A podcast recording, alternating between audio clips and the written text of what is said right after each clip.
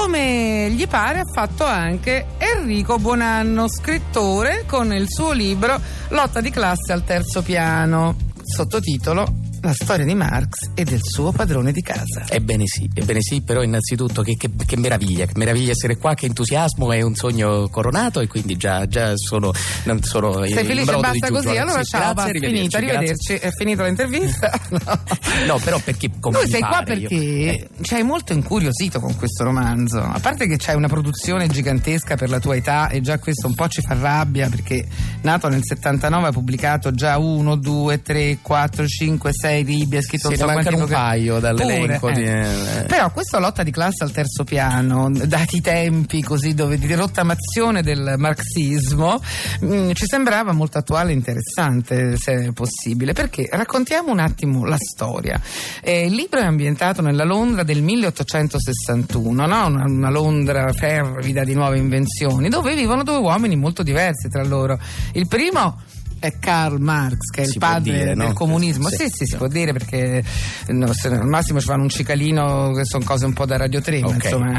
Ecco, vabbè, però abbiamo il permesso. E, e poi invece il suo eh, sta scrivendo il capitale che è diciamo un lavoro immenso che lui fa molto lentamente Sì, sì. e che il povero suo diciamo editore di riferimento si può dire così Sì, il suo agente anche, il suo, ti riferisci al, al maestro Engels Esatto. que- esatto, sì. E sta- il, maestro Engels lo, lo sprona perché non so quanti poi sappiano che, che- che il capitale è stato scritto, ma ci ha messo vent'anni, ma di- in realtà di non scrittura, vent'anni di eh, sollecitazioni da parte di Engels che faceva mi raccomando, dai, fai, fai, fai, dacci il libro forte, dacci, dacci l'opera, dacci. E lui sì, è un momento. Engels eh, aveva senza- bisogno di questo libro sul Eh, beh, capito, sulla la, la lotta al capitalismo, il tomo, invece forse a Marx tutto sommato un po' suggerisci tu, non gli andava Non forse andava, di scrivere eh. poesie, gli andava di vivere e però siccome Engels gli pagava l'affitto, diciamo le cose Sì, di- è così, ma è la storia perché tu hai fatto un, lung- un lungo lavoro perché è un romanzo storico, ti sei preso alcune libertà, ma insomma mica tante. Io, io sono- io esco da due saggi, con questo ho, tro- ho ritrovato anche la gioia di scrivere il romanzo, no? di inventare cioè, che succede adesso, no? sale le scale col cuore in gola, questa, questa meraviglia della libertà romanzesca. Però quest- questa storia nasce da- da- da dalla biografia reale di Marx, dal- da quel documento straordinario che sono le lettere tra Marx e Engels, che appunto pochi sanno avevano questo rapporto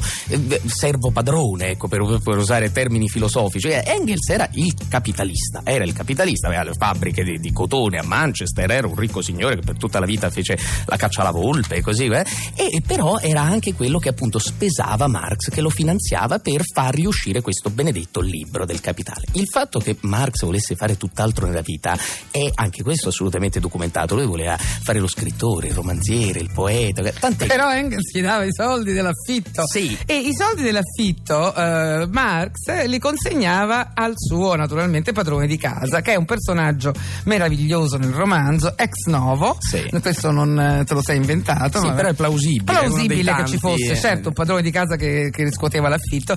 E tu ne hai, hai costruito John Huckabee, padrone di casa di Marx, che è affascinato dalla figura di questo filosofo che ospita all'inizio. Lo sente vicino, anzi vorrebbe quasi essere lui, anzi vorrebbe scrivere lui il capitale. Tant'è che piano piano così finisce, come dire. Beh, il, il- il- il nemico per antonomasia di Marx, il capitalista, lo sfruttatore, che piano piano capisce che forse Marx sta trattando un problema che ecco, non è limitato ai proletari. Sta- sta- ecco, si sta ponendo la domanda che anche noi ci poniamo sempre, cioè a chi apparteniamo noi? Chi sono i nostri padroni? È nostro il lavoro che facciamo?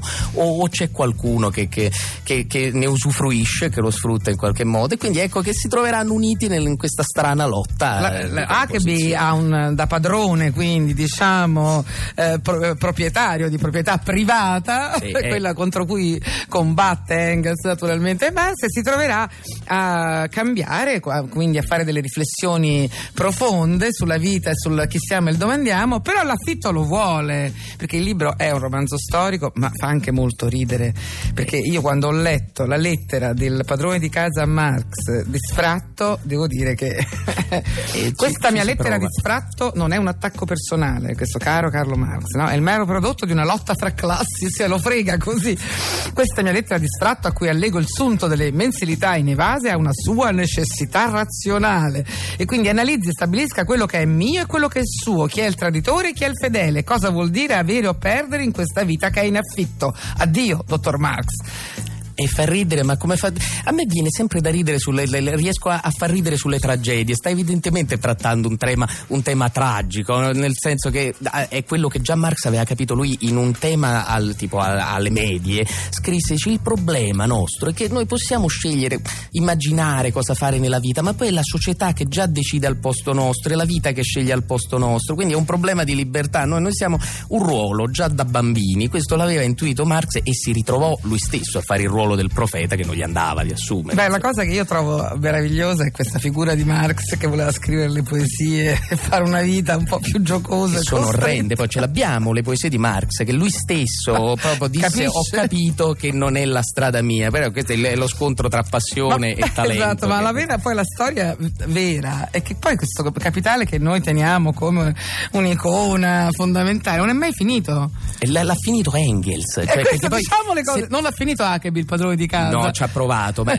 la prima reazione di Engels quando Marx gli mandò il primo libro del Capitale, che è l'unico che ha scritto lui, è, fu più o meno che cavolo hai scritto, perché era pieno di citazioni letterarie, di cose, cioè non era certo il libro.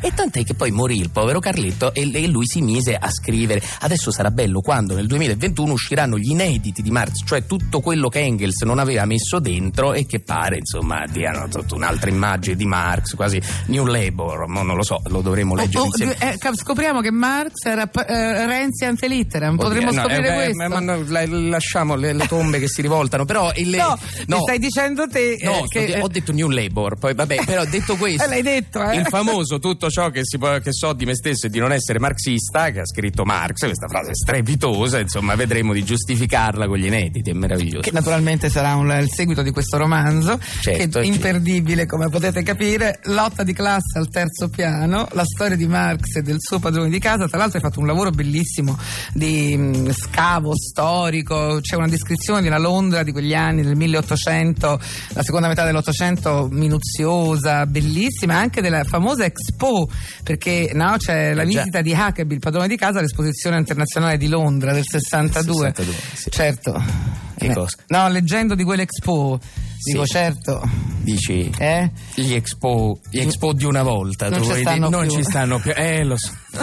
eh, lo so, bisogna, siamo nostalgici. Siamo poi... molto nostalgici, no, non siamo nostalgici, però certamente no, rileggere come erano le expo. Eh, Beh, vuoi fare un commento su questo? No, ma possiamo anche eh, bastare eh, affidarci alla nostalgia e basta così, insomma. Non... Senti, a proposito di nostalgia, tu sei mezzo pazzo, no? Sì, Perché se no non potresti sì, certo. naturalmente scrivere queste cose, immaginarle, essere anche l'autore del, eh, del nostro amico Piff sì, eh, nei provinciali che salutiamo, grande compagno di strada di Radio 2, ma anche che tu eh, ti hanno regalato quando eri ragazzino una, una telecamera VHS e ti sei messo a riprendere te, i tuoi amici, i compagni di classe, praticamente tutti questi anni 90 tuoi. Sì, ed è, ne è uscita una web serie che abbiamo presentato eh, per Corriere TV, ha avuto un bel successo. Sì, beh, io dico sempre come poi le follie adolescenziali poi te le rivendi un po' dopo e, te, e acquistano un perché. Io riprendevo tutto quanto e ne, ne, è uscito fuori una testimonianza storica di un intero decennio in cui